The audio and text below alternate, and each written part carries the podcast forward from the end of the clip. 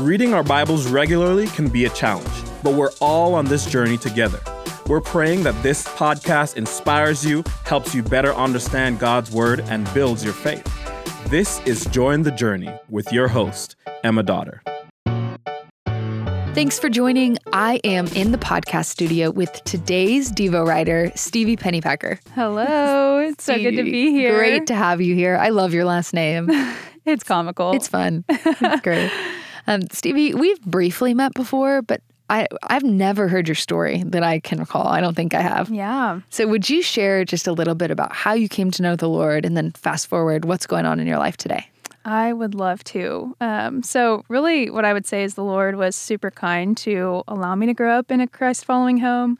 So, I've not known many days apart from His grace, um, but He knows I've needed it. And so, it doesn't mean that I have, you know, followed the straight and narrow by any means. And um, and really, I'm so grateful for just the ways that um, as I've tried to find my identity in other things and my even in my good deeds and my self righteousness, um, just being the prideful Sunday school girl, grew up Baptist, so I knew all the rules.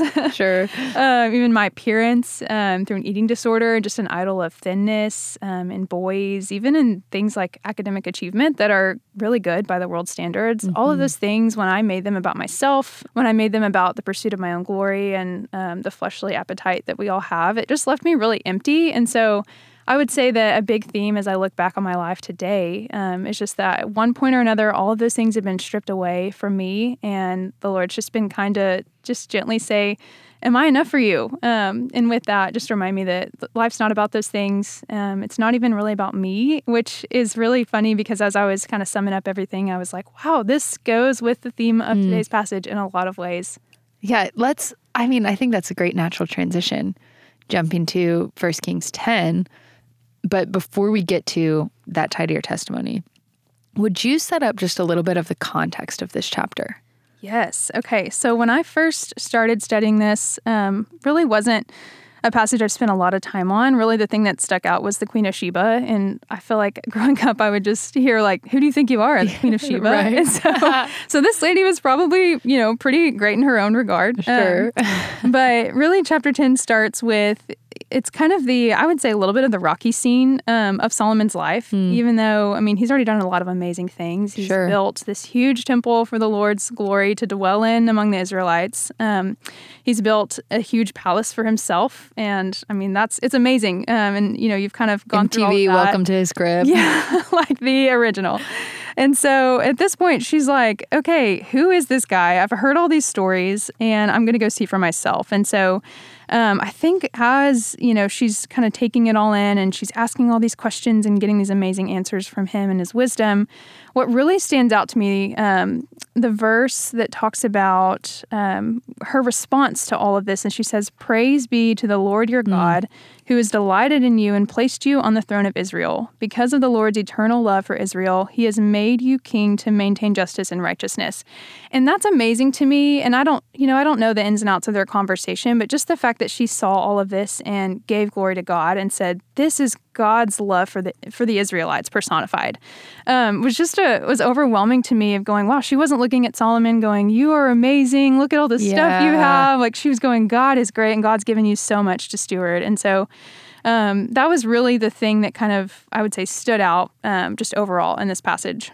Sure. So take me, Stevie, take me one level deeper in your own life. This principle that it's not about us; it's it's God's glory. It's not our achievements or our accomplishments or how we look or how our houses look. Mm-hmm. How do those principles play out in your own life? I've never had anything as cool as Solomon by any means. And so it's almost comical to look at this and then to think about the things that I've found my own worth in and my own status in and whatever and think, wow, this is like such rubbish, you know? Um, but with with just seeing this going okay the lord doesn't give us anything and doesn't put us anywhere that's not that's to be used for our own glory. It's all to be used for his own glory. And so where this plays out in my life is just to remind remind myself continually that anything that i have is to be used for god's glory. So that really mm. just i mean is so it kind of rocks you a little bit when you think about how am i spending my time the talents that I've been given. Like, you know, everyone loves to be patted on the back. And, you know, even if it's things that we're doing for the Lord. Like there's there's that sinful part of us that really loves that like wow, you're you're killing it, you know? Sure. And it's just like gosh,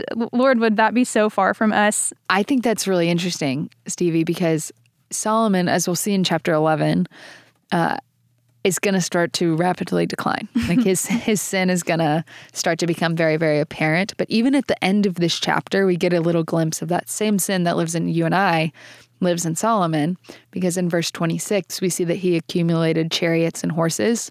Yes. And back in Deuteronomy, Deuteronomy 17, 16, we read, Moreover, he, meaning the king, mm-hmm. must not accumulate horses for himself or allow the people to return to Egypt. The point being, God had forbidden Israel's kings from multiplying their chariots, which was the most effective and dreaded military practice during this time. Mm. But the point was that his people wouldn't rely on their chariots or their horses, but that they mm-hmm. would rely on the God of hosts. yeah. In Psalm 20, right? yeah, there you go. And right here, it's so subtle because we see this list of the lumber and all these things he had, and chariots and horses seem like just like anything else in the list, mm-hmm. but they're not. It's a glimpse into Solomon's sin. Yes, I'm so glad you brought that up because that was something in my studying of this that that came up as just like the first little inkling because you kind of see. I mean, he's already got all the gold and silver he could ever imagine. Sure. Really, not even silver because that was not good enough for him. uh, but he's, you know, he starts to get these horses, and it's so it seems so minuscule. The peacocks. Yeah, the peacocks.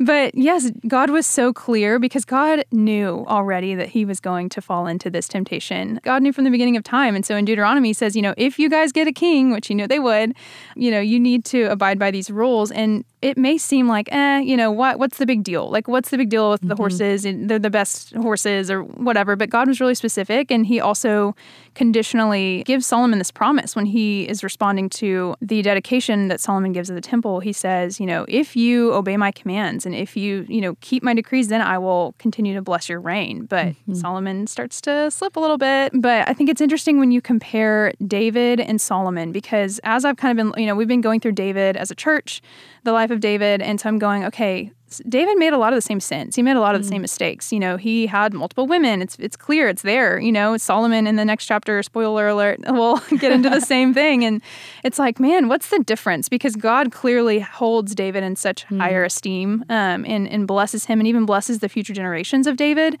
Um, and then it kind of ends with Solomon, and I think it's really interesting because you see differentiation in the heart really mm. and, and i think that's what it comes down to too is the other takeaway from this is it's not just about what you you know your actions and how you maybe give lip service to the lord but it's about where your heart is at the end of the day that makes such a difference to god Totally. Stevie, how would you, as we wrap up, we've got about a minute and a half. Do you have any final thoughts? And then, second question, how would you challenge listeners to live differently because of what we read in this passage? Okay, so I think my big challenge, um, I'll, I'll say a sentence first and then a challenge. My, my first sentence would be kind of like I said before God doesn't give you anything or put you anywhere that's not for his glory. So I think just take inventory of what you have and how you're using it and think about okay, are all of these things somehow pointing back to God? Um, because that is his desire. And um, if there's anything that you feel like, you know, maybe that's something that's self-serving, that's serving my ego or serving my pride, um, maybe it's it's time to think about how to reorient that or how to submit that over to the Lord. So that would be the challenge um, and the takeaway from this, lest it become a stumbling block, as we see that it does.